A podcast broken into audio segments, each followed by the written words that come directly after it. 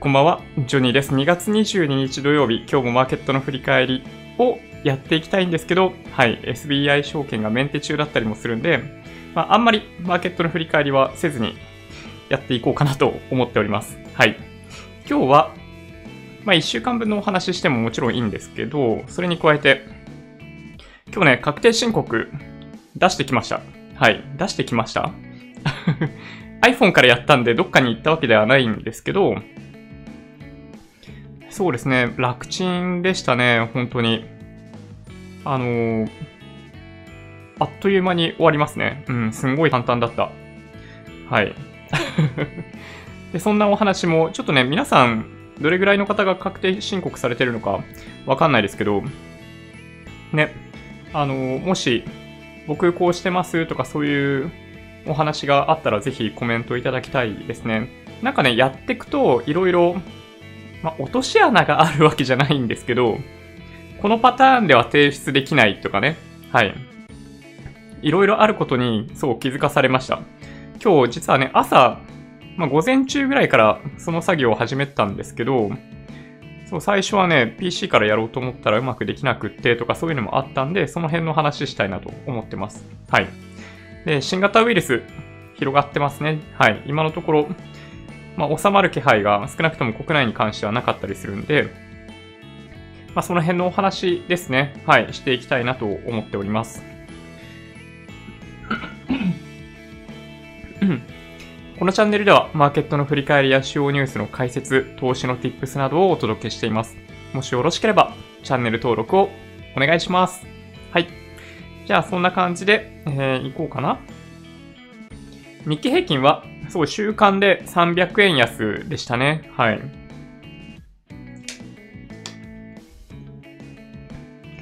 まあ、日経平均の下げ方は、まあ、にトピックスよりかはだいぶマシで、さらに NT 倍率広がるみたいなことにもなっちゃってますけど、うん。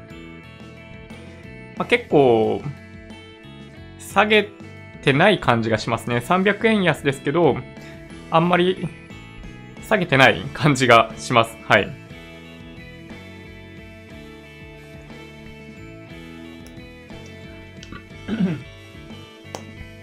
ちょっとね、花粉症で鼻と喉が若干厳しいですね。うん。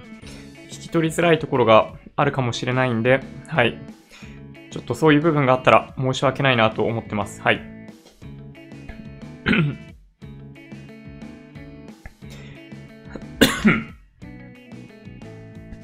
なんかね、NT 倍率本当に過去最高なのかどうかよくわかんないけど、14倍近くになってますよね、今ね。うん。NT 倍率、トピックス分の日経平均なので、まあ誰でも簡単に計算ができる指数なんですけど、指数、まあ指標なんですけど、そう、あんまり、まあ、参考にはならないかもしれないですね。うん。日経平均はまあ、毎年毎年銘柄の変更入れ替えっていうものがあったりするんで、そうですね、まあ、比較的、まあ、離れていく傾向にあるんじゃないかなという気はしますけどね、僕はね。そう、なので、まあ、よくご質問いただくんですよね。国内投資しようと思った時に、トピックスと日経平均どっちがいいですかっていうご質問をいただくんですけど、まあ、どっちがいいかって言われると、あの、答えるの難しいんですよ。あの、あの質問にね、あの、ダイレクト、ダイレクトに答えるのそれ難しくなっちゃうんですけど、そう聞かれちゃうと。まあでもね、トピックスは、まあそういう意味でいくと、あの、本当に東証一部全体の、あのまあ、全体を表現していると。で、日経平均は225銘柄で、さらに日経平均寄与度っていう言葉が毎回毎回出てくるように、ものすごいね、偏りがあるんですよね。なので、あの、全然平均じゃないのに日経平均って言うな、みたいな話はよくあります。日経225という方がどっちかというと正しい気がしますね。うん。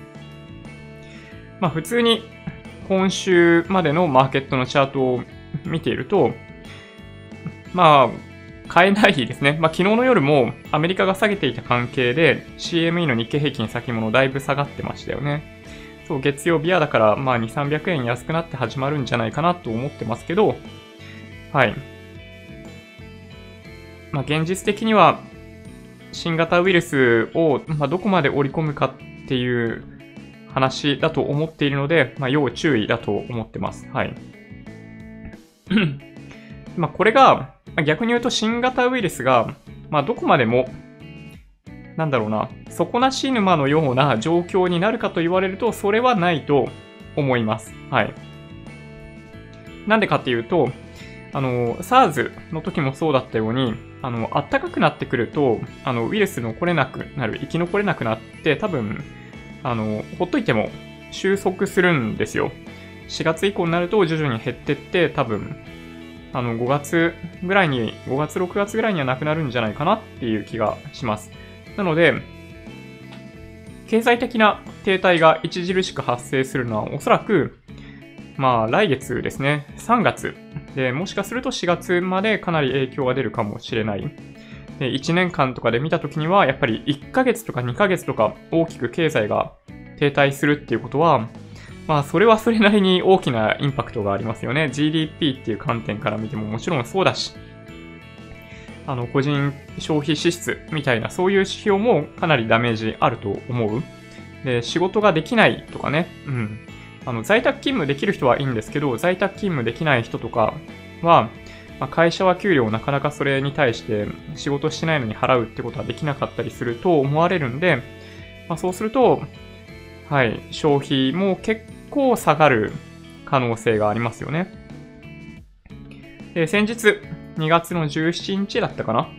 え10、12月の GDP が大幅なマイナスっていうことが、まあ、結構話題になっていて、まあ、そこまで下げたわけではないんですけど、朝方ちょっとびっくりして下げてましたよね、あの日は。で、このまま行くと、あの、1、3月もマイナス。で、下手すると4、6月もマイナスになる可能性があるんで、はい。まあ、2四半期以上の GDP のマイナスということで、リセッション入りっていうことになる可能性が極めて高いんじゃないかなというふうに思ってますね。うん。はい。まあ、そんな感じの相場かなと 思います。そんな感じってどんな感じだよっていうのはあると思うんですけど、まあ、あんま関係ないっちゃ関係ないですね。あの僕らは、まあ、見ていただいている人のほとんどはインデックス投資を超長期でやっているタイプだと思うので、まあ、月1で買っていらっしゃる方も、まあ、週1で買っていらっしゃる方も、毎日買っていらっしゃる方も、まあ、特に僕らがもう行動を変える必要は、まあ、多分ないんじゃないかなと。投資方針はずっと毎月毎月積み立てていくという以外にはないと思うので、まあ、マーケットはあくまで、なんかその、まあ、ちょっと楽しむためというか、うん、そういう部分があるかなと思ってますね。まあ、個別の取引やってる方たちにとっては、ものすごい重要なことだと思うので、まあ、全然笑えない状態になっている方もいらっしゃるかもしれないんですけど、はい。まあ、個人投資家にとって優しいのは超長期投資で積み立てだと思うので、はい、余裕を持ってマーケットを見て、ちょっと政治経済ネタをあの見ながらあの楽しんでいくっていうのがいい温度感なんじゃないかなと僕は思ってますね。はい。そうですね。うん。ちょっとじゃあ、あの、ニュースからいきましょうか。えー、新型ウイルス、中国の死者2345人ということになってしまいましたね。はい。感染者数は7万6千人なんですけど、まあ、途中で集計方法をなんか変えたりしてるじゃないですか。あっち行ったりこっち行ったりしてるから、この数字の意味がちょっとよくわかんなくなってきてるよね。うん。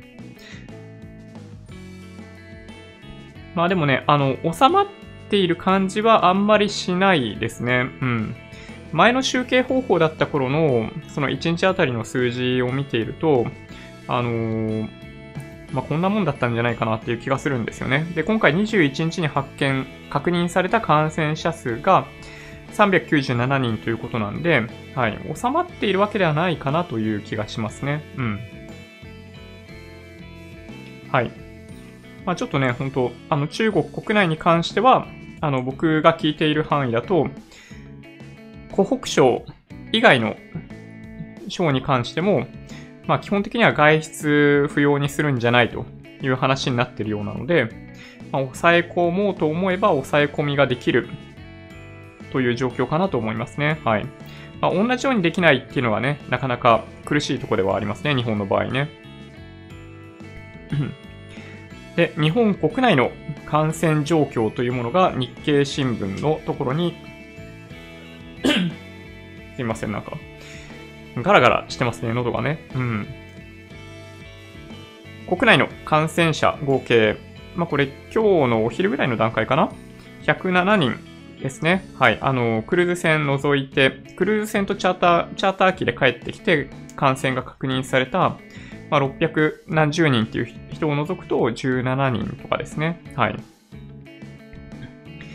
でそういう意味でいくと、えー、もう十何個、15個の都道府県で確認されているということなので、まあそうですね。うん。やっぱり、なんとなく、その15の都道府県見てみると、まあ観光地かなって気はしますね。うん。北海道と、あの、関東、石川県、愛知、名古屋、で、近畿圏、大阪、京都、和歌山とかね、あの辺のエリアと、福岡、熊本でしたっけ？そう。まあ、熊本は、まあ、ちょっとニュースを見る限りだと、北海道に行ってて帰ってきたらみたいな話があったりするんで、うん。まあ、北海道のなんか流れ玉っぽい感じはしなくもないですけど、はい。なんとなく、人気観光地がピックアップされてってるような感じしますね。はい。で、一週間前に僕がどんなことを言っていたかってまあ覚えていらっしゃる方はもちろんい, いらっしゃらないと思うんですけど、千葉に住んでいるサラリーマンが、あの、まあ、後に NTT データの人で、NTT の本社に勤めていたかというとそういうわけではなくて、どっかの政府で常駐している人だったらしいみたいな話がありましたけど、まあ、ちょっと僕それちゃんと調べてないんで、間違ってたら申し訳ないんですが、そう、熱が出て以降も、あの、いくらか出勤をしていた、で、満員電車で通勤していた、みたいな話があって、震撼しましたよね。そう、あれが金曜日、ちょうど1週間前に、1週間ぐらい前に出てきていたニュースで、あの時に僕が言っていたのは、もう市中感染は待ったなしの状態なんで、先週末ぐらいのタイミングでもしかすると1000人単位で感染者がいる可能性があるんじゃないかと。え特に何にも手を打たなければ、1週間でもしかしたら10倍になってしまうかもしれないという話をした記憶がありますね。うん。まあ、10倍ほどにはなってないかもしれないですね。あの1万人を超えてるかって言われると、1万人はさすがにもしかしたら超えてないかもしれないですね。あの、今、さっきお話ししたように、全体として日本国内でま100人とかそういう人数が感染の確認に至っているわけですけど、そう、この人たちは、ま重症化したりとか、まあ、もともと、あの、観察対象になっているというか、濃厚接触者だったところから発生しているところなので、えっと、まあそうですね、今の厚労省の検査基準が、ま若干緩和されたということもあって、ま、100倍はいないんじゃないかなという気がするんですよね。107人に対して100倍だと1万人じゃないですか。でそうすると本当に先週言ってたような、あの、ヤバめのシナリオ、10倍に、毎週毎週10倍になっちゃうんじゃないの？みたいな話に近いわけですけど、なんとなくそこまではいないんじゃないかなという気がしますけどね。うん。なので、まあそうですね。まあそこら辺にやっぱいるかなっていうレベルには近づいている気がしますね。うん。どうでしょうね。もしかしたらまあ1万人ぐらいいてもおかしくないかもしれないですが、うん。そういう、そういう状況に1週間経って進捗してしまったかなという気がしますね。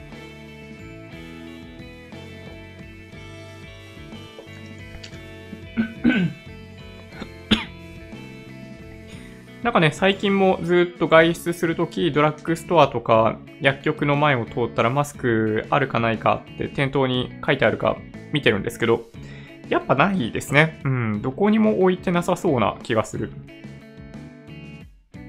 ね、本当にね、あの、まあ、昨日もお話ししましたけど、いっぱい持ってる人は持ってるんですよね、マスク。なので、あの、持ってなくって困っている人もいると思うので、余っている人は、そう、あの、足りないところに、あの、分けてあげてもらえるといいんじゃないかなと思いますね。はい。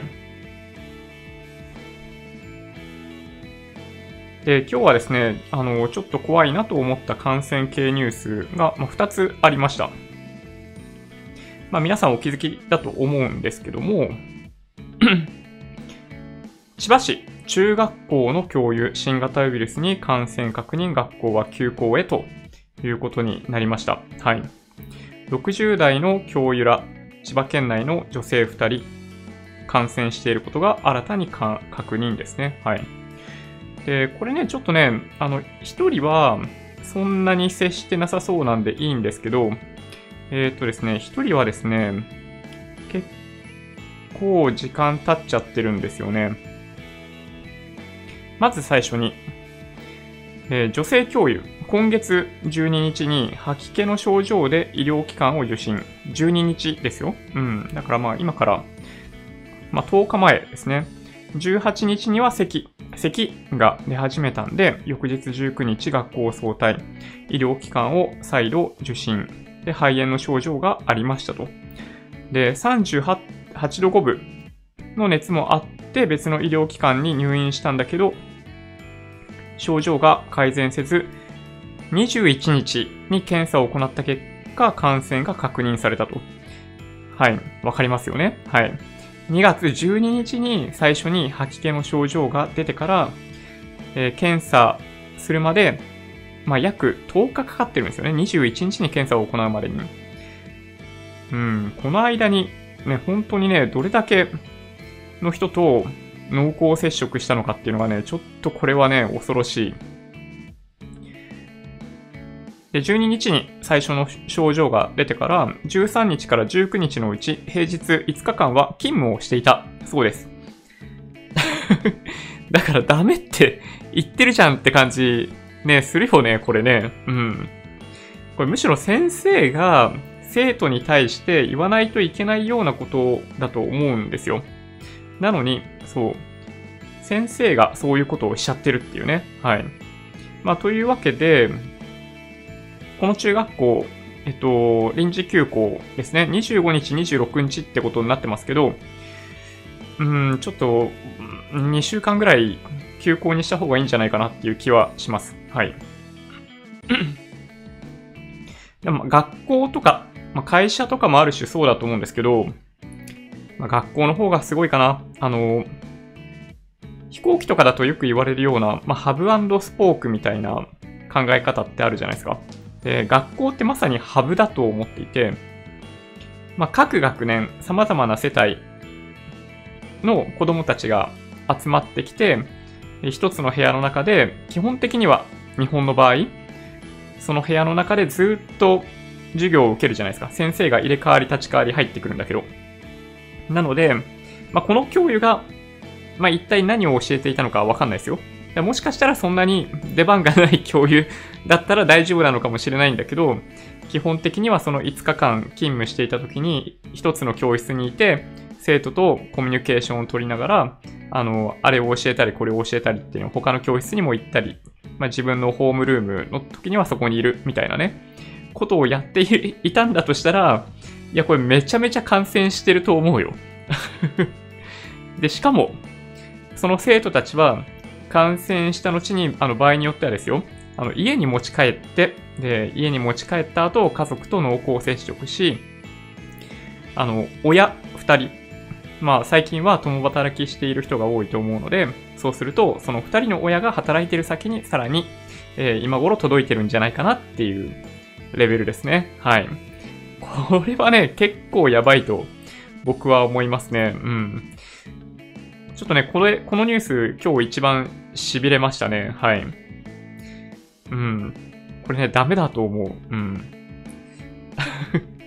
さすがに、ね、あのー、生徒のとか同僚で感染していないっていうことはさすがにないんじゃないかなと思いますね。はい。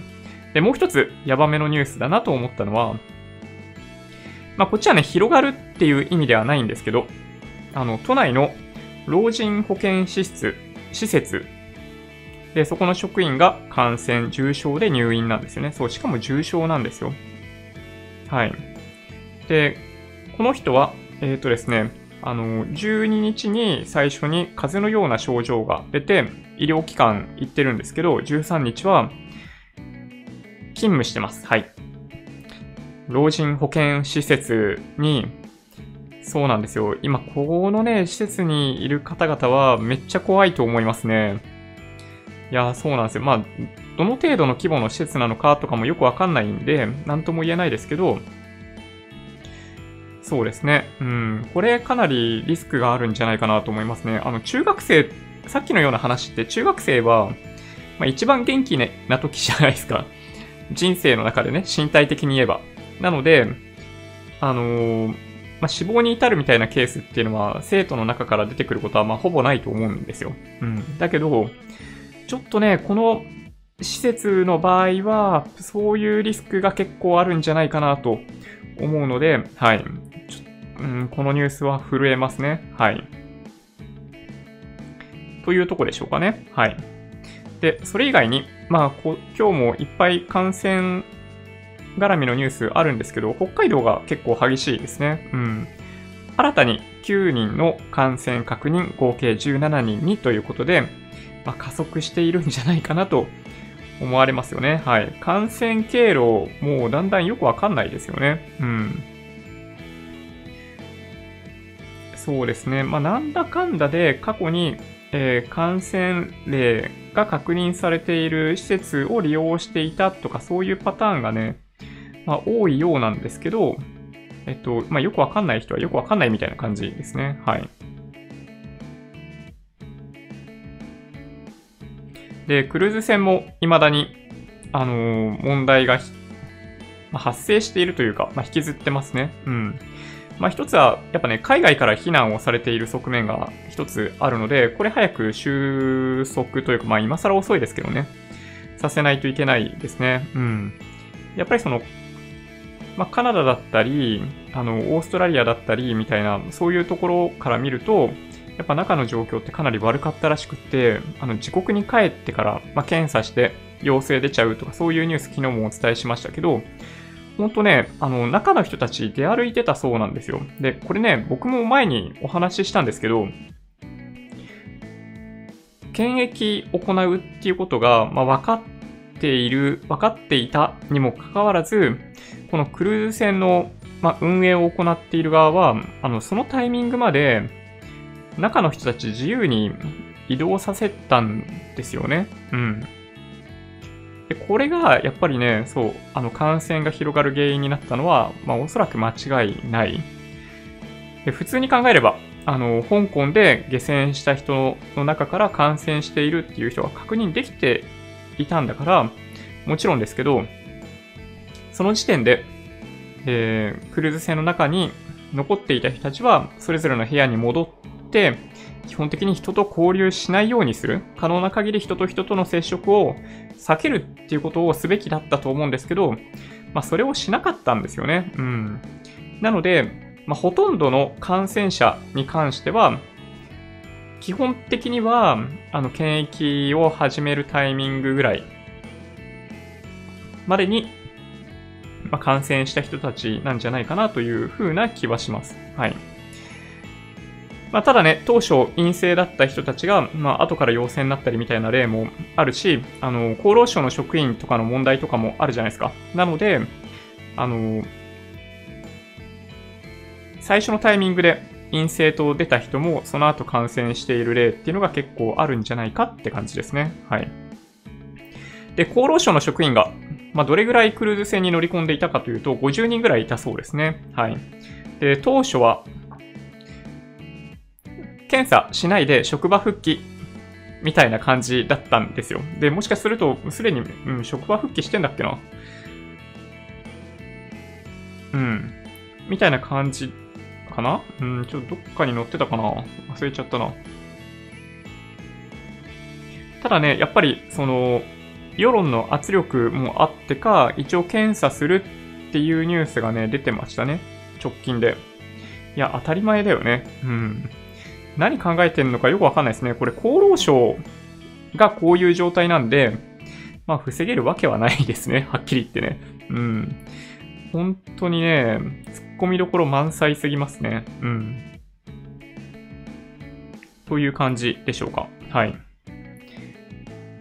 で、あと国内では、まあ、昨日もちょっとお話ししましたけど、J1、あの J リーグの一部リーグ J1 が開幕していて、やっぱり各チーム対応に追われているみたいですね。もちろん熱があったり症状ある人は来ないでっていう風に言ってるんですけど、あの、J1 の神戸なんかは、まあ、歌とか肩を組んでみんなでなんかやるみたいなことは基本的にやめようという話になってますね。うん。いや、本当にね、これかなり気をつけた方がいいと思うんですよ。うん。まあ、結局ね、僕たちは、なんだろうな。あの、まあ、高齢者と本当にちっちゃい赤ちゃんとか以外は、まあ、そうなかなか死亡に至るケースっていうのは持病を持ってない限りはないと思うんですけど、やっぱね、持ち帰った後がリスクがあるんで、あの、こういうね、人が集まるところに行くのは全然構わないんですけど、一応それ認識した上で、という風にしといてもらった方がいいんじゃないかなと思いますけどね。うん。なんかまだ実感がないじゃないですか。あの、自分が、なんだろうな、行っている会社で感染者が出るとか、あの、自分が乗っている電車で感染者が出るみたいな感じのニュースになかなか至らないんで、多分ね、あんまり現実感がない。あの、身近に感じられない。自分の本当にそばで起きているような感じがしないんで、なんとなくみんな普段通りの生活をしている人が多いと思うんですけど、一旦そういうのがね、出てくると、はい。ちょっとね、世の中の雰囲気、一気にガラッと悪い方向に行っちゃうんじゃないかなというのが、まあ僕の懸念ですね。はい。まあそんな感じでしょうかね。うん、感染者数とか見ている限りだと、まあ先週の10倍なってないとは言い切れないんで、もしかしたら世の中の感染者数が確かに10倍になっている可能性がありますけど、まあ、ただ、まあ、一応厚労省が示すその新型ウイルスの検査基準っていうのが下がっているんで、まあ、それゆえに感染者数の確認が、ま増えてるんじゃないかなというふうに、あの、想像してますけどね。はい。じゃあちょっとコメント見ていこうかなと思います。だいぶ遡っちゃいますけど、えー、YouTube 大学、あ、あっちゃんのチャンネルですね。お金の授業シリーズ完結見ました。村上ファンドの村上さんのお話。ああ、なるほど。いいですね。村上さんの本をね、僕もね、読んだことありますね。うん。あの本読むと、あの、何を考えて、ああいう行動をとってるのかっていうのがね、すごいわかりますね。まあ、彼は、まあ、だから本当にね、自分の信念に基づいてやっているような部分もあり、まあ、それを盾にしているような ところも、まあ、あるという、まあ、そういう両面あるかなと、個人的には思いますけどね。うん。まあでも、ああいう人は必要だったんじゃないかなという気はします。まあ、いろいろあったんで、まあ必要悪という言い方がいいのかどうかわかんないですけど、うん、あの時は、ああいう人が、まあ、出てくるタイミングだったんじゃないかなと思いますね。うん。なんかね、象徴でしたよね、あの頃ね。うん。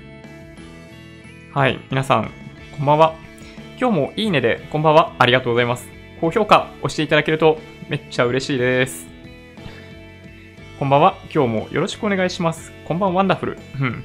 ユニクロメガネどうですか？あ、これですね。はい。これね、1500円なんですよね。で、なんでこれ買ったかっていうと、まあ安いっていうのももちろんあるんですよ。で、まあ、花粉対策とか、その飛沫感染予防みたいなものにどれだけ効果あるかちょっとよくわかんないんですけど、まあ、安いっていうことが理由として一つあって、で、さらに、あの、なんだろうな、これ紫外線のカットが、まあ、90%ぐらいやってくれるんですよね。これ、ね、完全クリアじゃないですか。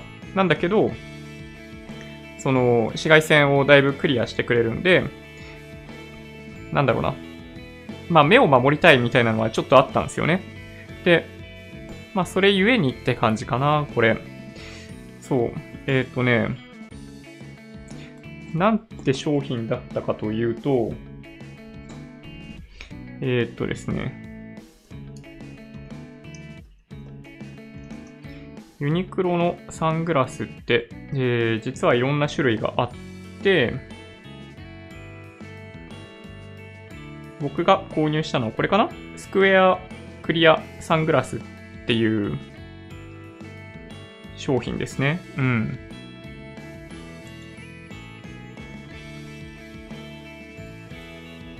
えっ、ー、とですね。よ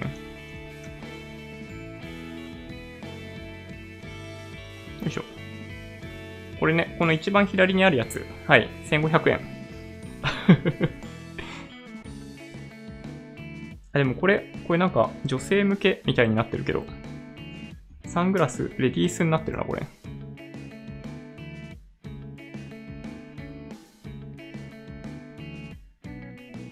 あ、なんか、いろいろ、クッキーが効いてて、あれですね。うん、ちょっといろいろめんどくさいかも。よいしょ。はい。僕はね、結構安くて、なんか使い勝手いいなと思いますけどね、質感も決して悪くないんで、うん。はい。まあ、これでちょっとね、目を守っていきたいなと思ってます。はい。ちょっとでもあれですね、これ。あの、反射してあまり良くないかもしれないですね、これね。うん。あ、いいですね。あの、ジェイロさん。確定申告終了しました。お疲れ様でした。定申告ね、やっぱ結構大変ですよね。うん。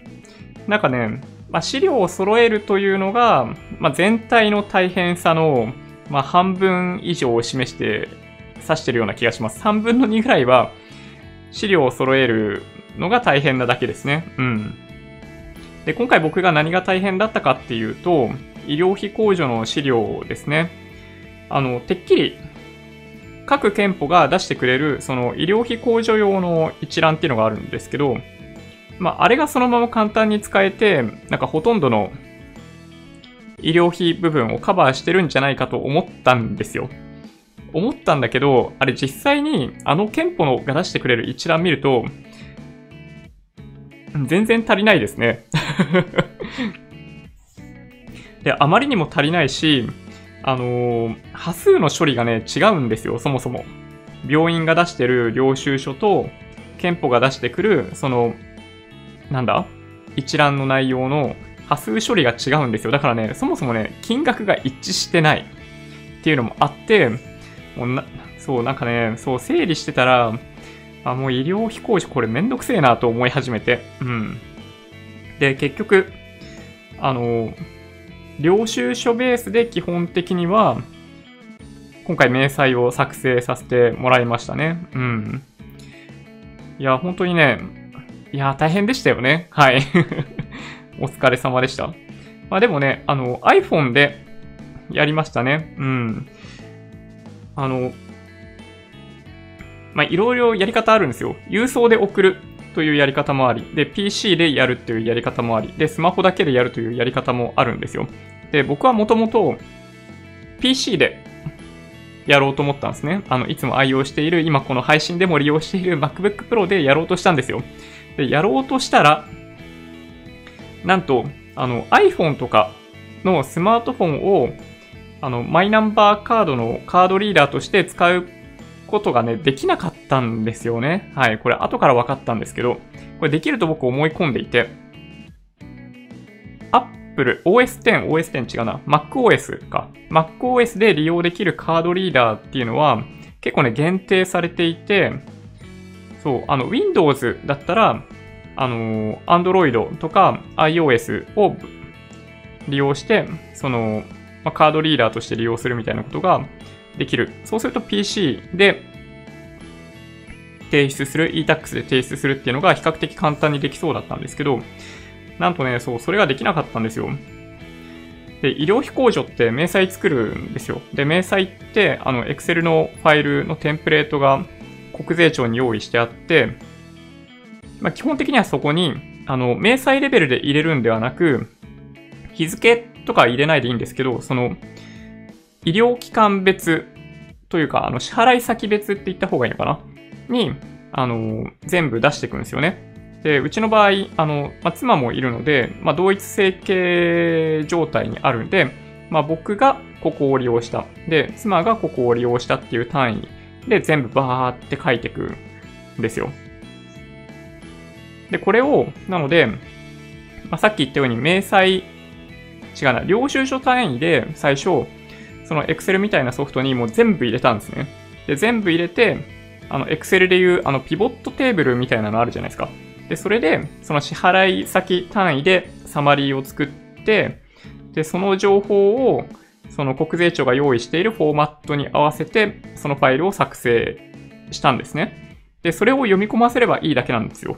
だから PC からやるときって、ある種すごい楽で、それ読み込ませれば、その内容を確認して問題なければ OK。で、済むんですよね。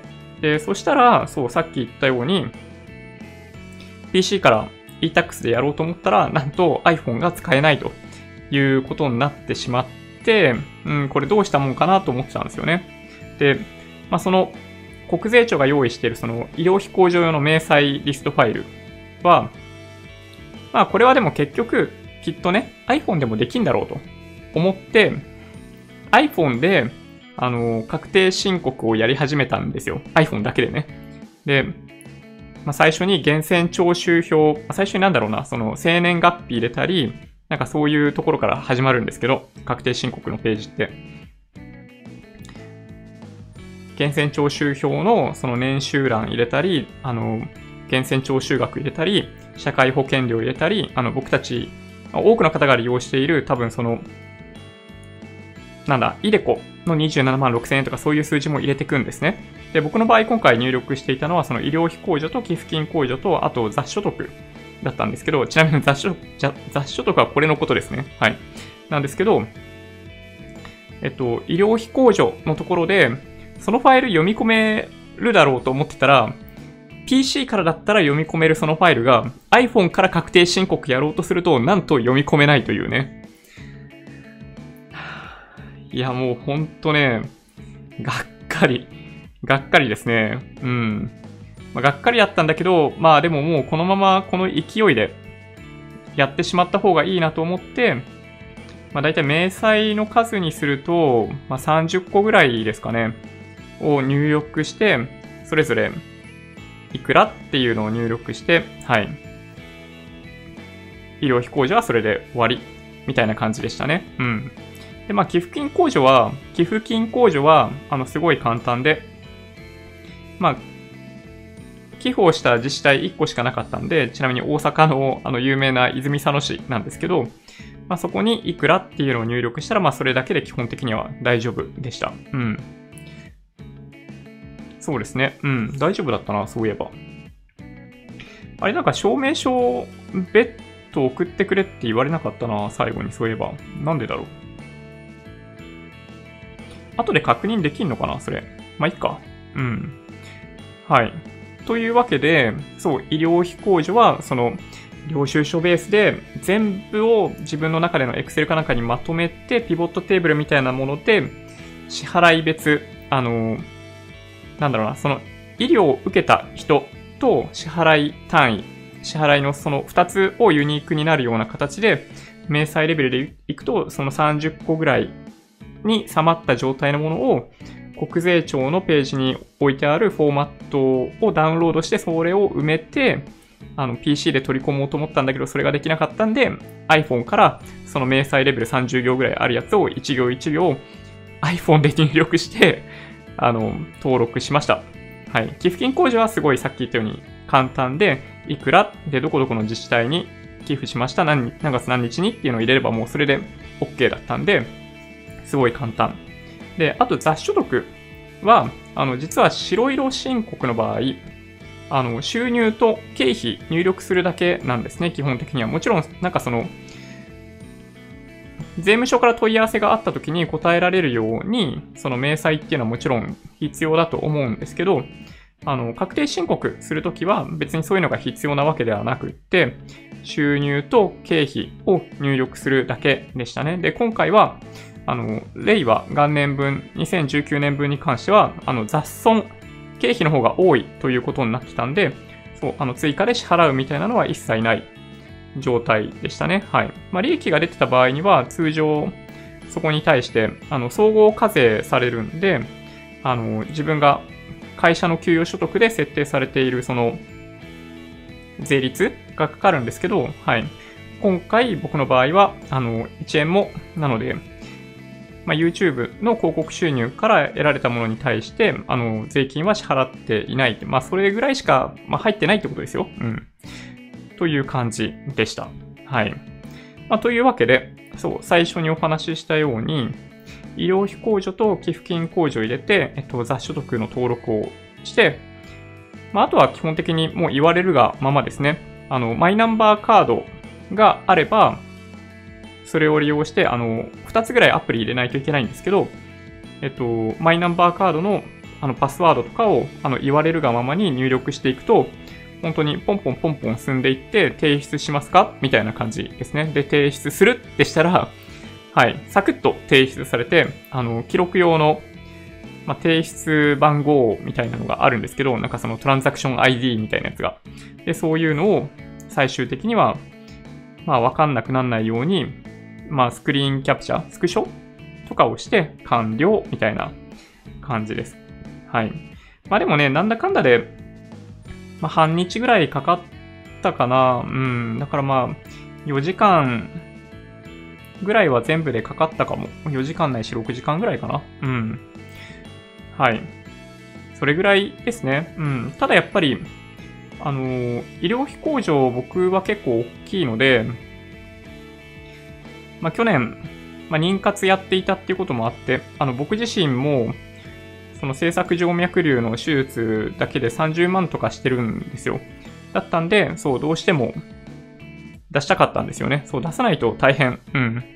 あとは制作静脈瘤の手術代でしょ？で、僕が受けた治療って意味でいくと、あとはその、歯の治療、虫歯治療ですね。虫歯治療で、あの、詰め物として、セラミックを使ってるんで、まあその辺のものですよね。が結構高額だったんで、それ全部医療費控除で出しました。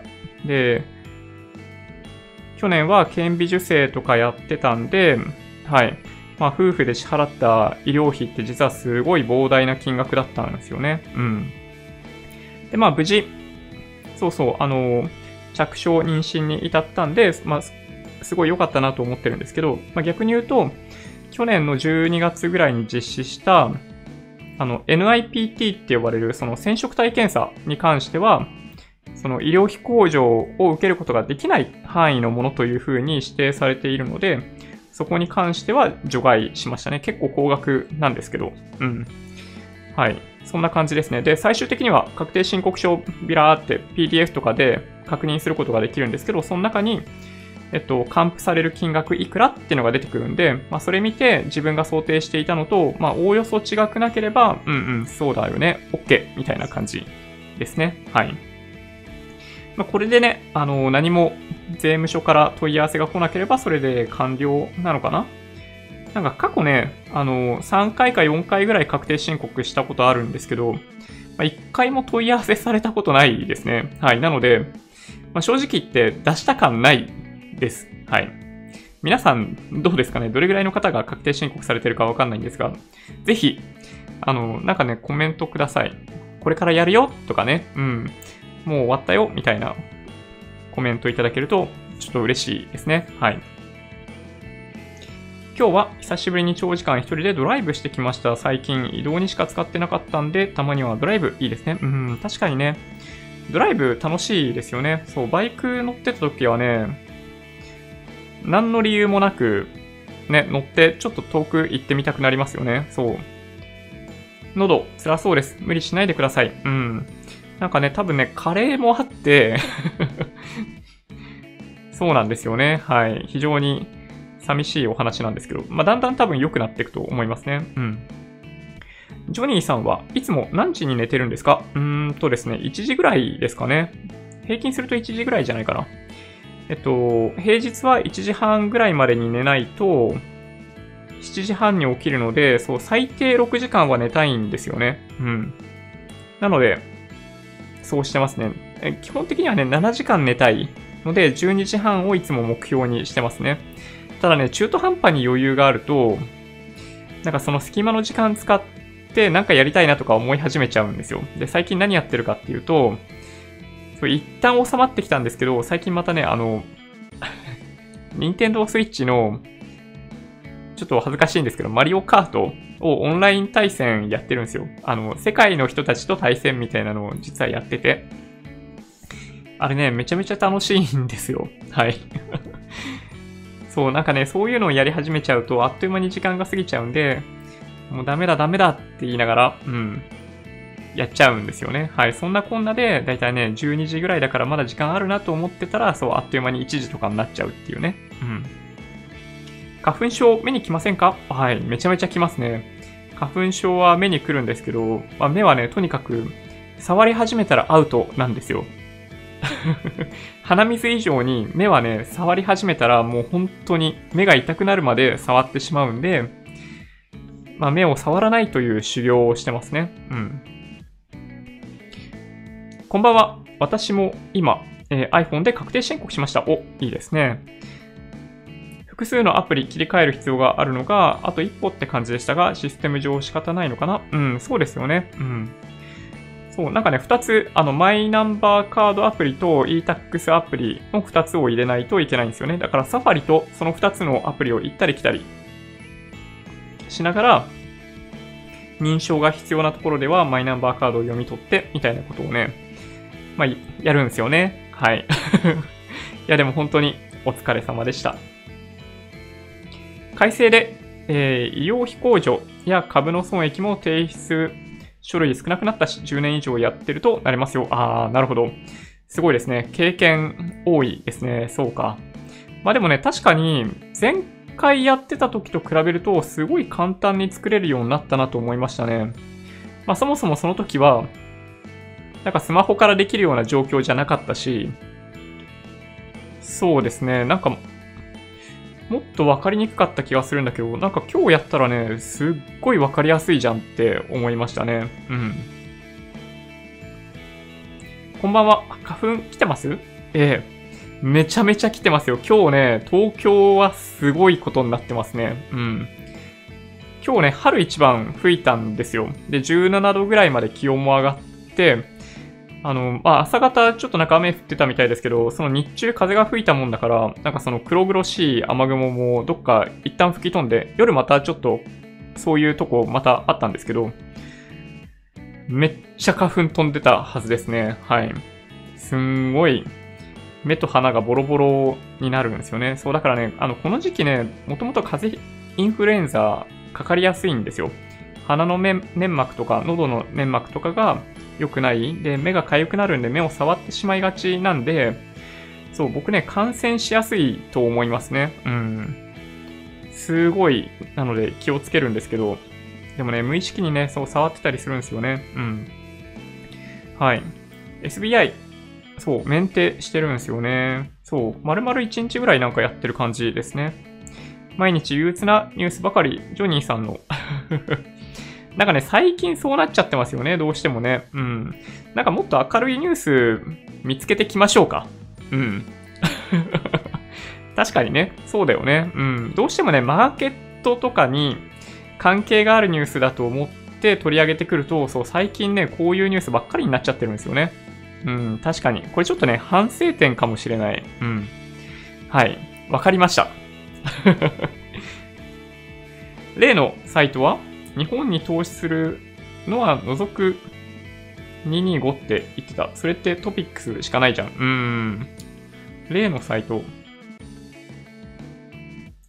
なるほどな。うん。まあでもね、そうですね。日経225使わないんだとしたら、基本トピックスなんですけど、まあ他にもね、ないわけではないんですけど、メジャーじゃない指数を使っても、ね、あんまりいい商品もないし、微妙ですよね。はい。気温と湿度、そうですね。はい。気温だけではなく、そうですね。湿度も上がってこないと、はい。ウイルスはいなくなってくんないですね。で、逆に言うと、なんかもし今回のウイルスが、その熱とか湿度に対しての耐性がもしあるんだとしたら、みんなちょっとビビりますね、またね。うん。はい。ライブが楽しみです。あ、もうそう言っていただけるとめっちゃ嬉しいです。暖かくなるまでにトータル10%近く下げるんじゃないかな。うん。なんかね、あり得る気がしますね。はい。10%ってことはまあ2000円、2300円ぐらいってことですね。はい。でかいな。私はジョニーさんのチャンネル見ながらそのまま寝落ちすることが多いです。あの、ちょっとね、褒められてる気がしないけど、うん。でも、ありがとうございます。まあ、寝れるぐらいの、はい。まあ、聞いてても、あの、嫌な感じはしないってことですよね。はい。ちょっとポジティブに捉えておきますね。はい。海外 ETF の手数料が安いと言われてますが、えー、無料、ん？無料休校を除くと購入手数料が0.45%程度かかるんで、投資信託よりも高くないですか？うん。えっと、過去に実際にシミュレーションをやってた感じでいくと、まあ、実はその0.45%っていうのはあんまり問題には実はならなそうで、その頻繁に売買をする場合は問題なんですけど、頻繁でなければ多分問題はないんですよね。どちらかというと、海外 ETF で一番のネックになってくるのは、その外国所得税とか、まあこれまあ海外 ETF だけじゃないんですけど、あの、配当に対して、分配金に対して税金が取られてしまうので、あの、福利効果がちょっとね、低くなっちゃうんですよ。投資信託の再投資型と比べると。そこがちょっとね、痛いですね。うん。昔、中高新書でいいんですか？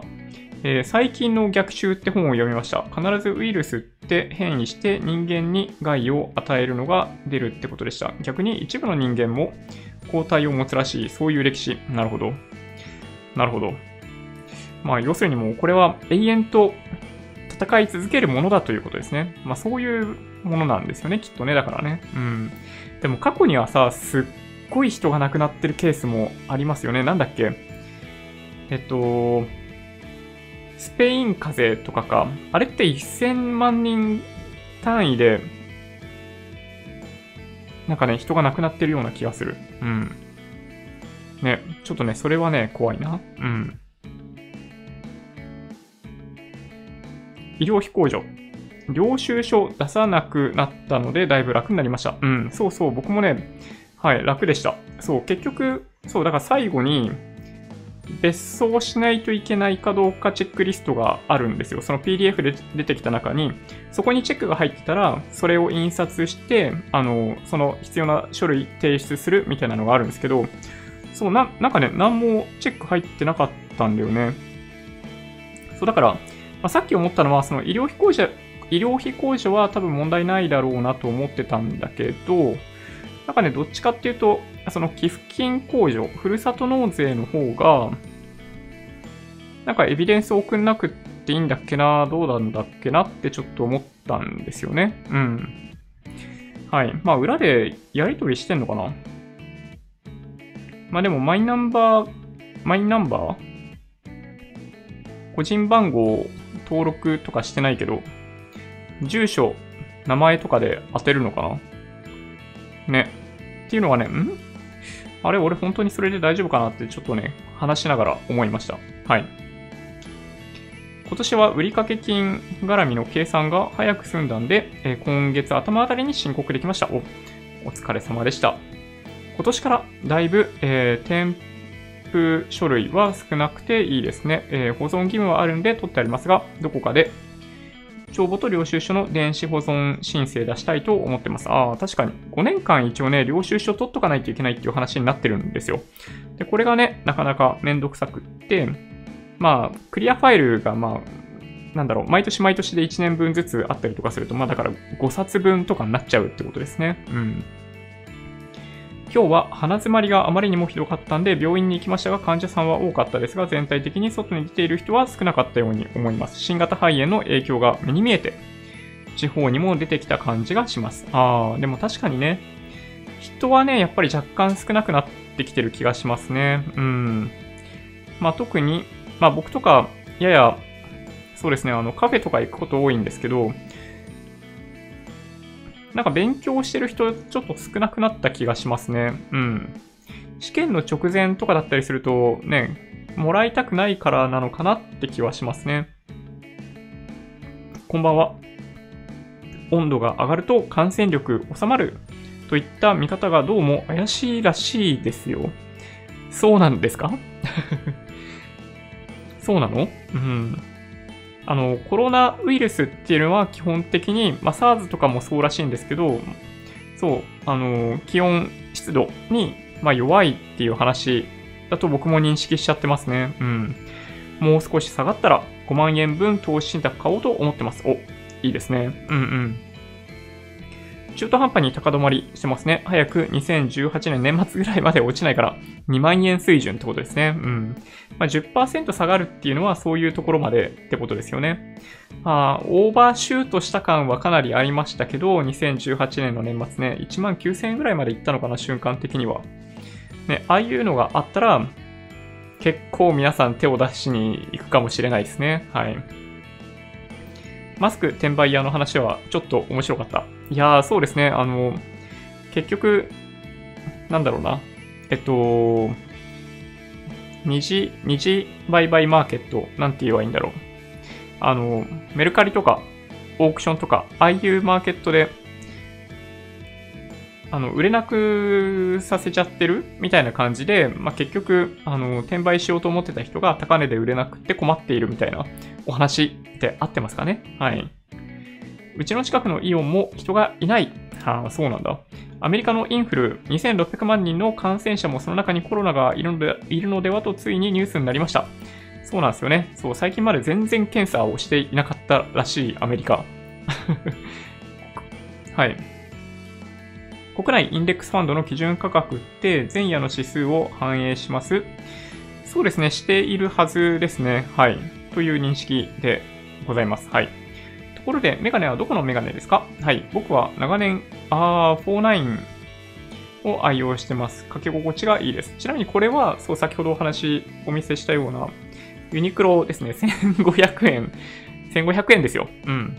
で、ちなみにサングラスが1個だけあるんですけど、それはゾフで、えっと、何年か前に買ったやつですね。はい、もうだいぶ経った記憶がある。うん。まあでもそれもね、あのー、4000円とかそんなもんじゃなかったっけな。はい。まあ、最近ね、安いですね。メガネ非常に。うん。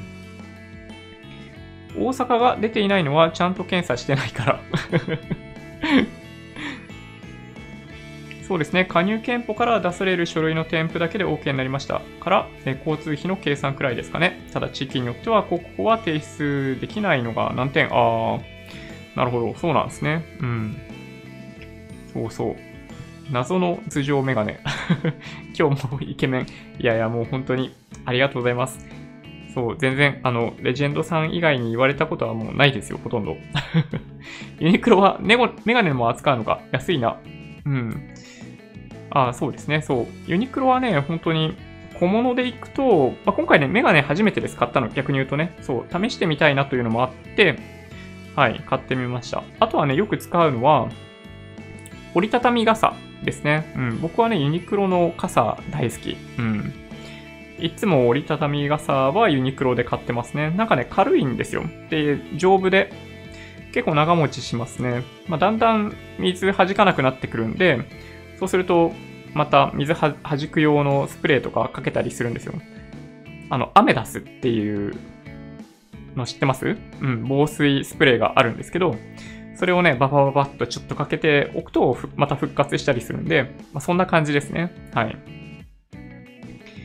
そうそう、アメリカインフルエンザ、そう、2600万人。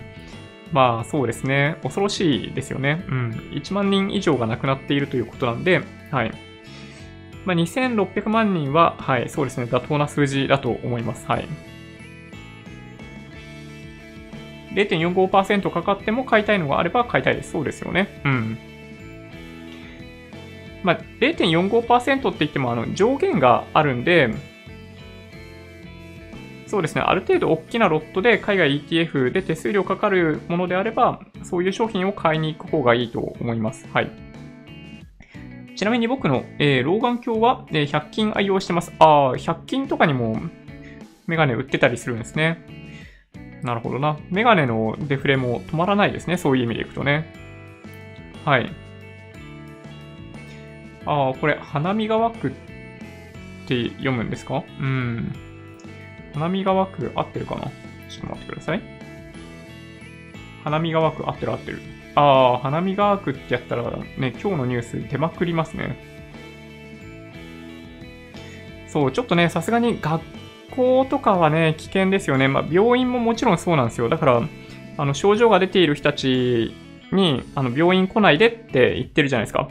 とりあえず来ないでっていうね、電話して、あの、どこに行けばいいのかは教えるから、あの病院には来ないでみたいな話があるじゃないですか。だけどそう、さっきまでのニュースで話してたように、まあ、とりあえず みんな行くですわけですよ、病院にね。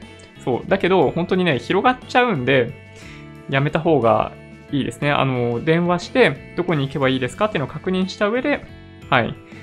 病院にかかるなりなんなりっていうのをされた方がいいと思いますよ。今、100均でもそれなりに作り込んでる老眼鏡はありますよね。ただ耐久性がちょっと心配。ああ、そうなんだ。もうコロナニュースにはうんざり。まあね、でもね、そう、毎日毎日こればっかりなんですよね。はい。幕張本郷って結構都会ですよ。幕張本郷。うん。そうなの？うん。ちょっと、あれ？なんだっけな？はい。どっから来たかな？それ。総武線に乗ってたのかな？心配です。あー、そういうこと？先生のお話？そうなんだ。あ、え、この花見川区ってそういうこと？そういうエリアってことですか？あれ、美浜区とかじゃなかったっけ？幕張のあたりって。ちょっとわかんないな。まあいいか。はい。ちょっと違ったらあれあれなんで。うん。意外に持ちますよ、メガネ。何個も買ってあちこち置いてます。100均ですから。ああ、なるほどね。はい。温度上がるとウイルスが生きられないということは、現在、南半球の国では渡航者しか感染いないのかな。ああ、なるほど。まあでも、オーストラリア、ね、数人持ち帰ってましたよね。残念ながらね。おはこんばんちは。えー、日本国内の感染はまだまだ序の口だと思いますよ。なんかね、僕もね、まだこっからだと思いますね。はい。子供に単身世帯は、えー、ありえないんで、子供が新型のキャリアになってしまうと、もう拡大は加速度がついて広まってしまいますね。うん。そうなんですよね。そう。想像が難しくない。会社とかはね、そう、あの、コメントいただいた通りで、単身だったり何だったりっていうね、ある程度、狭い範囲での活動をしている可能性があるんで、まだいい、いいってわけじゃないんだけど、でもね、学校は危険。うん。はい。確定申告のお話ですね。確かにそうですね。でも領、領収書保存はあるんで、結局、取っとかないといけないんですよね。最近って、タクシー代って簡単に認められるようになったんですかね。タクシー代はね、あのー、まあ、僕の理解だと、まあ、必要なタクシー代は認められるという認識ですね。ちょっとグレーゾーンがあるというか、解釈の余地があるんで、あれなんですけど、基本的に他の公共交通機関が利用できる場合だったら認められないというふうに理解してますね。うん。ただなんか、あの、もう子供生まれるっていう時に利用するタクシー代は大丈夫みたいな記載がね、そう、わざわざ国税庁のページに説明としてあったような気がします。はい。春一番吹きました。そう。今日ね、ちょっとだから、まあ、妻と歩いてたんですけど、春一番の話したら、そういえば、赤いパンツ履いた春一番って最近見ないね、みたいな話をした、しましたね、今日ね。はい。それで、気づいたのが、えー、即、卒入学式大丈夫かな？あー。あー、ダメかもしれないですね。確かに。卒業式やんない方がいいんじゃない？もしかしたら。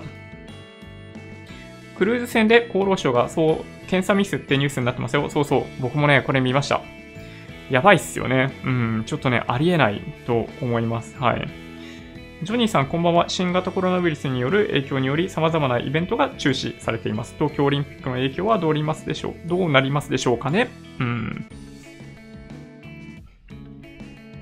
まあ、気温湿度によってある程度解決に進むんであれば、いいんだけどな。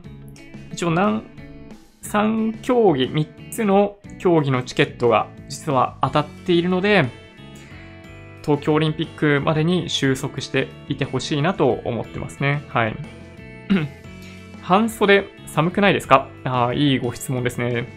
なんかね、このね、YouTube ライブやってるとき、あの、すごい、なんだろうな、テンション上がっている状態というか、上げてる状態で今お話ししているので、全然平気ですね。はい。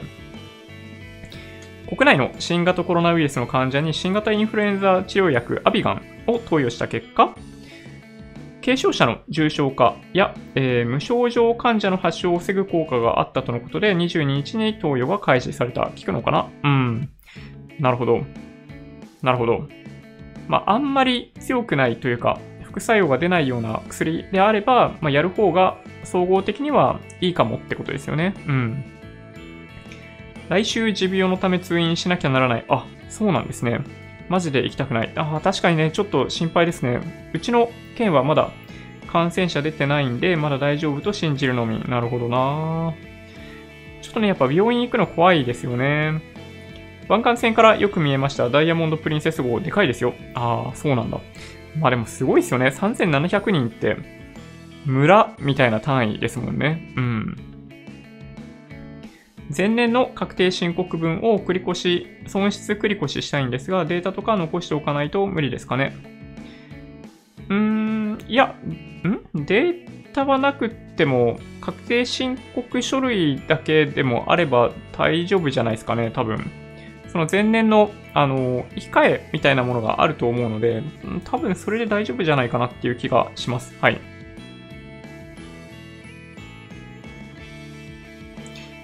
我慢できなくて来ちゃった。うん。ん？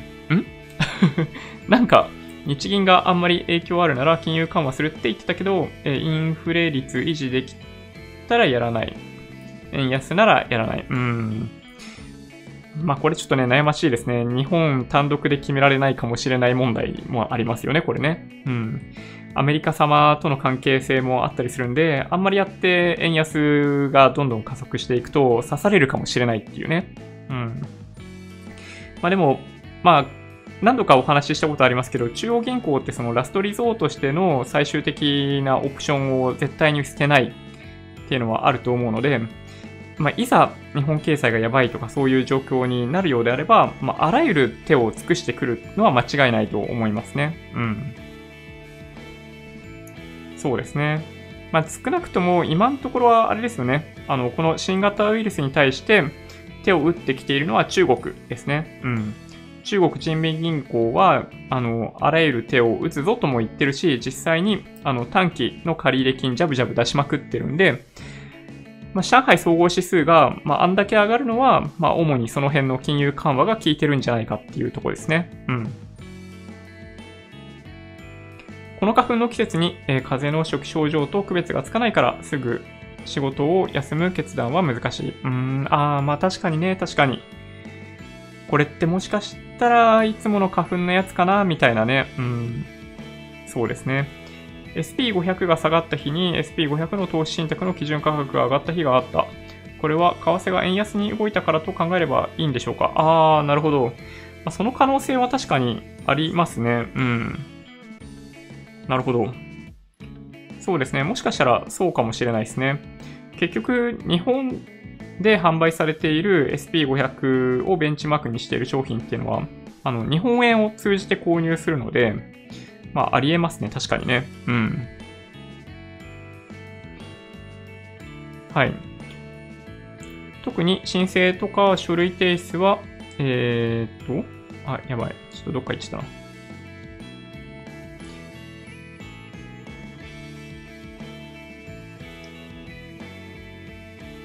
どこ行った？どこか？な、やばいな。結構、コメントを少しずつと飛ばしていってもいいですかね？はい。えっと、そうですね。タクシー代は基本ダメ。そうそう、そうです、そうです。まさに。はい。先ほどちょっとお話ししたような、使わないといけない。他に公共交通機関使えるようであれば、そう、タクシー代はダメだよっていう話ですね。はい。なるほど。アメリカ、疾病予防管理センター。なるほどね。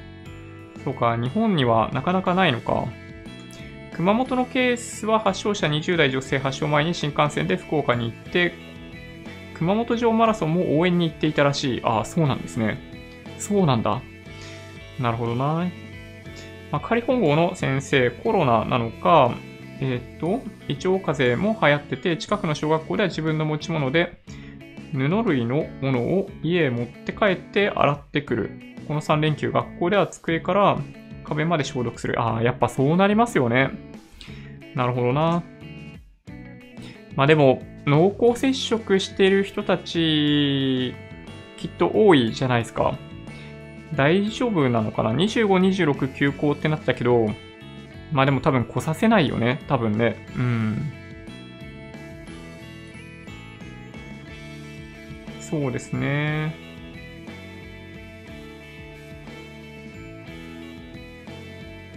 来年から事業所得の青色申告控除65万を受けるためには電子申告がそう条件。来年は必須にしたいですね。うん。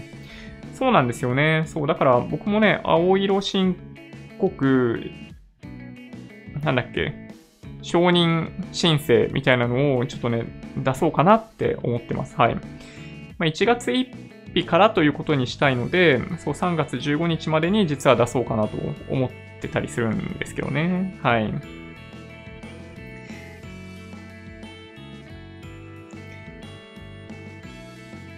えっ、ー、と、中田さんの動画は、えー、あくまで興味を持ってもらうことが目的だそうです。私は彼の動画からプレゼンのスキルも並んでます。そうですね。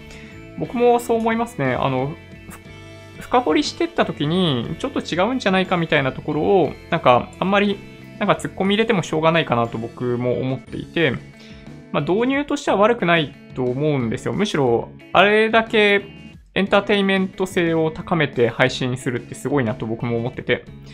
で、なんかやっぱり、あの、まあ、受験とかをやっぱいかに攻略してきたのかっていうのがすごいよくわかる動画になってますよね。うん。あの人やっぱりね、だから、インプットした情報を整理してアウトプットする、まあ、紙とかに起こすっていうのが、まあ、もともとすごい得意なんでしょうね。うん。いや、すごいなと思いました、本当にね。うん。日本人はいろいろとレベル落ちてる気がするプロフェッショナルがいない。うん、なるほどね。こんばんは。確定申告してきました。お、お疲れ様でした。大変でしたよね。ほんとね。年一とはいえ本当に。今週の日本時間の土曜に、土曜の朝に確定した SP500 は来週の23時更新じゃねえかな。うーん。なんで指数はマイナスだけど、算定は後の営業日。うん、うん、うん。更新のタイミングなのかなもしかしたら。村上さんは昔 NHK ドラマハゲタカの主人公。うん。どうでしょうね。はい。そうですね。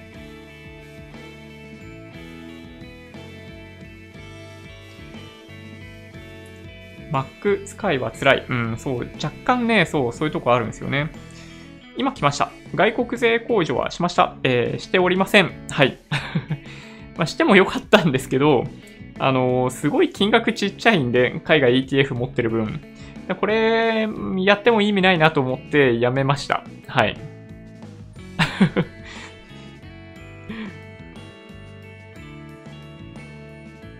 そうですね。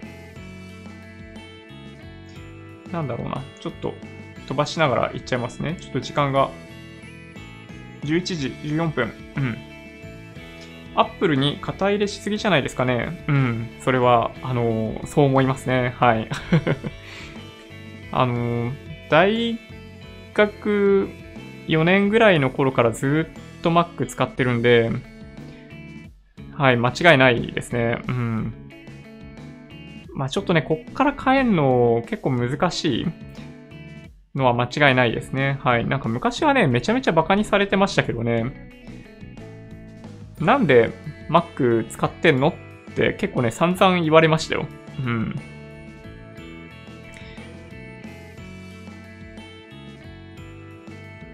方法、雑所得簡単。そうですね。白色の場合は本当にね、あの、簡単ですね。まあもちろんエビデンスは必要だと思いますよ。はい。医療保険入ってないんですか、えー、僕は掛け捨てやってますが、歯は無理ですが。そうですね。医療保険入ってないです。はい。保険 はい、入ってないですね。うん。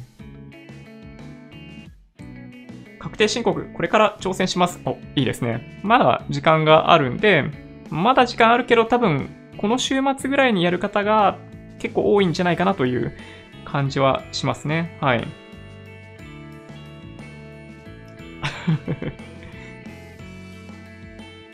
申告は申告時点では書類をただ見るだけ審査してダメとかおかしかったら5月頃連絡来ます。そうか。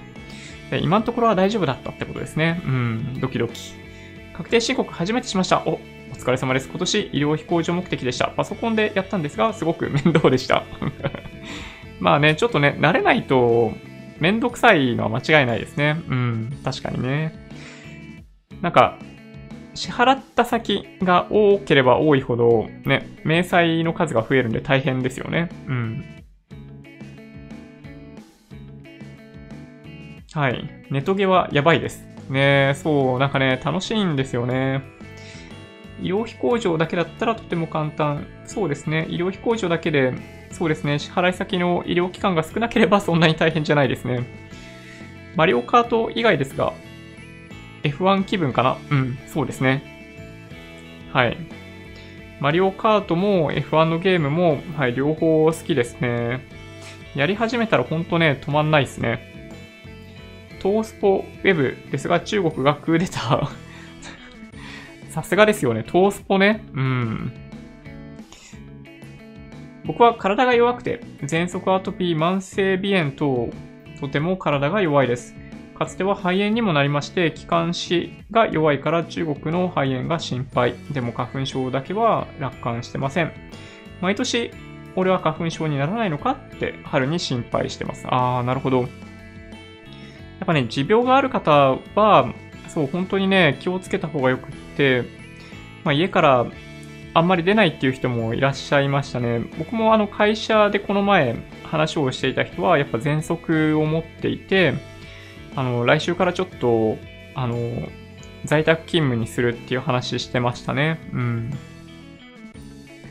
昔パソコンで確定申告チャレンジしようとしたんですが、専用のカードリーダーが必要となり、愕然としたんですが、今回そんなことなかったんですが、えっ、ー、とですね、実は、あの、スマホをカードリーダーとして使うみたいなことも、あの、一部でできるんですよ。あの、できるのとできないのがあったりするんで、国税庁のページ行って確認していただけるといいんですけど、そう、結構ね、それでできるパターンだと楽ですね。で、まあ、あとはそれでできなかったとしても、あの、フェリカチップ内蔵してて読み書きができる、まあ、スマホ単体でも、そう、あの、申請できるんで、まあ、これは結構ね、あの、敷居だいぶ下がるんじゃないかなと思いますね。パソコンなくてもできるってことですね。はい。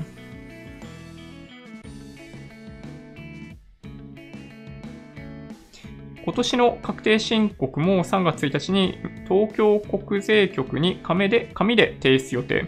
でも来年からは青色申告特別控除65万円のため e-tax。うん。ただ、マイナンバーカード未作成なので、こちらも作成予定。そう。多分ね、あの e-tax やりたくってもできない方の一番大きな理由は多分マイナンバーカードをそもそもまだもらってないっていうね、人があの多数派なんじゃないかなという気がします。はい。なるほど。日産風がむっちゃ強気。そうなんですね。まあ営業の方まではなかなか影響出ないんですかね。どうなんでしょうね。うん。レクサスも絶対値下げしない。なるほど。なるほどな。うんうん。ところで ETF の分配金に関する二重課税は、2020年1月1日から外国税額控除されるようになったんでは、えっ、ー、とですね、これややこしくってですね、えっと、ETF と、国内で販売されている ETF と、投資信託の配当分配金というものが対象になっているようだったりするんですよ。で、これね、証券業協会のところには何が対象になるっていうのは、まあもちろん書いてないんですよ。証券会社じゃないんで。で、僕がお話ししていた、なんかその、動画で使っていたものっていうのは、あれはね、証券業協会のその二重課税をこういう風に解消していきますよっていう書類なんで、具体的な銘柄とか商品の話っていうのはね、書いてないんですよ、簡単に言うとね。で、それで、証券会社に確認をした方がいいですよっていう話をその中でもしていたような気がするんですけど、で何人かの方々が実際に SBI 証券とかに確認をしたところ、えっと、基本的には、なんか最初はね、すべてじゃないみたいな話から来て、うん、すべてじゃないってなんだそれはみたいなとこあったんですけど、どうも、今お話しされているような国内 ETF 投資信託の分配金、配当金というものが対象になっているようなんですよね。え使い勝手悪いですよね、これね。うん。だから二重課税解消されたという風な感じで、あの、証券業協会の資料とかで歌われたりするのに、実は一部分で残っているっていうのが、まあ、僕はちょっとね、納得いかないですね。そう、だからそれも、まあ、追って解消してくれないかなと僕は思いますけどね。はい。まあでも、なかなか難しいのかな。海外 ETF だと、現実化ベースだもんね、そもそもね。うん。生物の進化スピードはウイルスを媒介して劇的にアップしたウイルス進化論というのがあるとか。おー。なるほど。なるほどな。エボラ出血熱、エボラ出血熱ウイルスは高温放出でも大丈夫。あー、なるほどね。元がコロナだから、うん、まあそうなんですよね。その点ですよね。みんなそうだと思われている。ん？ドライヤーをかければ水弾くようにならないですか？え、本当ですか？それ初めて聞きました。そうなの？折りたたみ傘のお話ですよね。え、ドライヤーかけると弾くようになるの？マジですか？それ全然知らなかったです。え？ん？どういうこと？え、もしそうなら、ちょっと後で調べてみようかな。はい。日本製メガネって言っても怪しいですよ。え、ベトナムとかで作って、最後ちょっと、えー、サバイで組み立てて日本製とか言ってる。ああ、日本製メガネちょっとすいません。日本製メガネの話、どっかでされたかな。うんうん。ちなみに、あの、ユニクロはですね、メイドインチャイナって めっちゃ書いてある。うん。性質があくまでコロナなら大丈夫かと。そしてアビガンは当初から効果ありそうと熱弁しているが、そうする。あれの、えー、作用が不明だけど突然行くのは、抗体性ショックの心不全。うーん、なるほど。最終工程で表記していいんで特に問題はない。あ、まあ、メイドインジャパンかどうかっていうのはね、確かにね。まあ、あらゆる製品がね、そうですね、確かにね。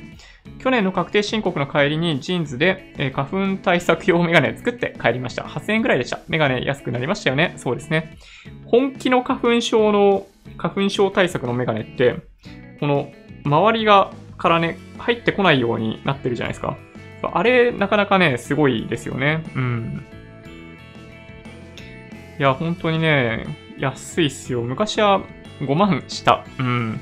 僕はね、基本的に目がずっといいので、まあメガネ買うときはいつも伊達メガネでしかないんですけど、ね、昔はね、高かったみたいですね。うん。はい。あくまで予測抗体ができる前提で再感染、再感染する確率が、回数が多いと免疫過剰反応でのショック症状が起こる。突然死はほぼこれ。あー。ちょっと怖いですね。確定申告10年近くやってますが、初めて e-tax でオンライン申告します。しかし、確定申告作成ウェブページでデータ読み込みで サイトにバグがあるっぽい。マジですか？ウェブブラウザのバージョンチェックが厳しすぎ。あ、そうですね。僕もね、最初 Chrome でやろうとしたら、サファリでやってくれって言われましたね。ユーザーエージェント、えー、書き換えて対応しました。それやっちゃうんだ。もしかして、あれですね、あの、エンジニアの方ですかね。うん。僕も、あの、いざとなるとそういうことやったりしますけど、はい。ユーザーエージェントって、あの、ブラウザのやり取りするときに、ヘッダにあの、エージェントあの、ブラウザの情報が入ってるんですよ。で、それって、まあ、あくまで、あの、なんだろうな。自分が自己申請制度みたいな感じですよ。だから違う名前で送ったら違うブラウザだと認識されるみたいなのはね、そう、普通にできちゃうんですよね。うん。はい。ポチ、ポチポチポチ。はい。ありがとうございます。ちょっと、はい。あの、いいね、2回押すと元に戻っちゃうんで、はい。高評価いただけると嬉しいです。はい。月曜日休みってさっき気づいた。そうなんですよね。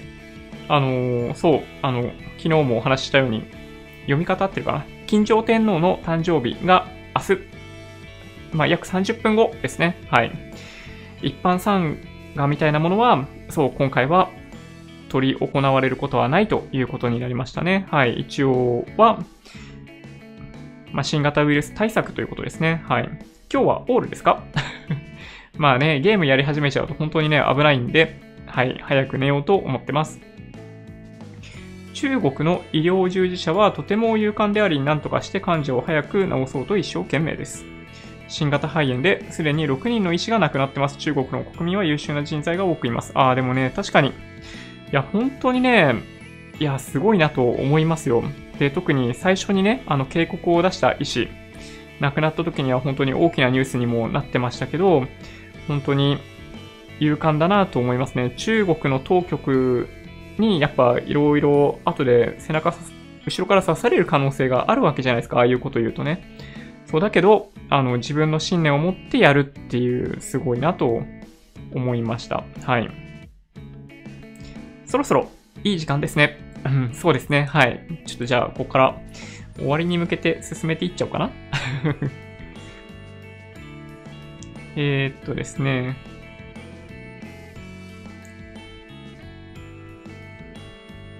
僕は反省するけど後悔はしない派。SBI 証券にも口座開設しました。ランキング1番だった S&P500 買ってみました。お、いいですね。はい。口座開設おめでとうございます。お疲れ様でした。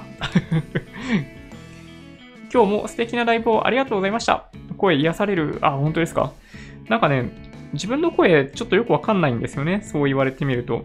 うん。だから、人から言われて、ああ、そうなのかなぐらいにしかいつも思わないんですけど、なんか比較的、まあ聞きやすいと言ってもらえることが多くてですね。ただちょっと、したったらずで、あの、作業が聞きにくくないですか？僕の作業。さしすせそうが苦手なんですよ すごいなんかちょっと恥ずかしいんですけど。うん。はい。黒縁メガネ似合ってますよ。あ、そうですか。ありがとうございます。ちょっとしばらくは、まあ、あんまりね、予防になんないと思うんですけど、一応ちょっとしようかなって。そのメガネ、えー、あられちゃんメガネですね。まあちょっとね、あられちゃんほどではないですね。はい。なんか、数年前かなんかにあられちゃんメガネ結構してる人いましたけど、ね、けああそこまで存在感はないですね。これ比較的、あの、線が細いので、まあ、そんなに見た目が変わんないかなって思って、はい、これにしました。うんうん。なるほど。カバー付きメガネとか、そうか。いろいろありますね。なるほどね。はい。そんな感じかなうん。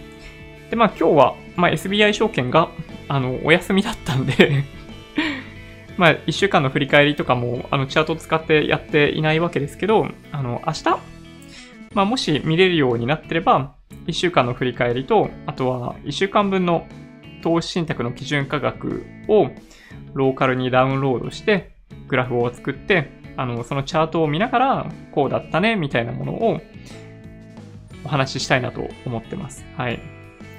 そんな感じですかね。そう。今週末は3連休なんで、はい。